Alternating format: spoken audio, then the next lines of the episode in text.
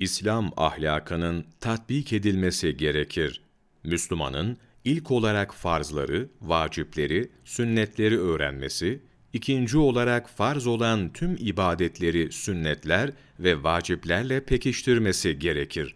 Üçüncü olarak da bu öğrenilenleri güzel bir şekilde tatbik etmesi gerekir. Bu yapılmadığı takdirde büyüklerimizin tabiriyle malayani ile yani boş işlerle uğraşılıyor demektir.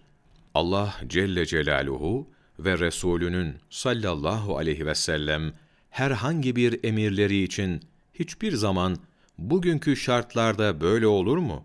Bugünkü şartlarda bunu yapmak mümkün değil gibi bir düşünce içerisine girmemek gerekir. Bilinçli olarak bu şekilde bir düşünce içerisine girmek, insanı iki cihetten küfre sürükler. Birincisi, Cenab-ı Hak, dünün şartlarını bilirdi ama bugünün şartlarını bilmiyor manasına gelir ki, burada Allah Celle Celaluhu'na haşa cehalet isnat edilmiş olur. İkincisinde ise Cenab-ı Hak eskiden yaşayanlara çekebileceği yük yüklerken bugünün insanına çekemeyeceği yük yükledi manasına gelir ki burada da Allahu Teala'ya haşa zulüm isnat edilmiş olur. Dolayısıyla asla bu şekilde bir düşünce içerisine girilmemeli ve Cenab-ı Hakk'ın affına talip olunmalıdır. Resulullah'ın sallallahu aleyhi ve sellem her duası müthiştir. Bazıları vardır ki son derece kısa ve özdür.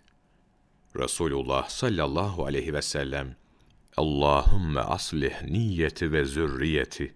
Ya Rabbim, niyetimi ve zürriyetimi ıslah et şeklinde dua buyurmuşlardır. Arapçasıyla beraber ezberlenmesi son derece kolay olan bu duayı mümkün olduğunca tekrarlamakta fayda vardır.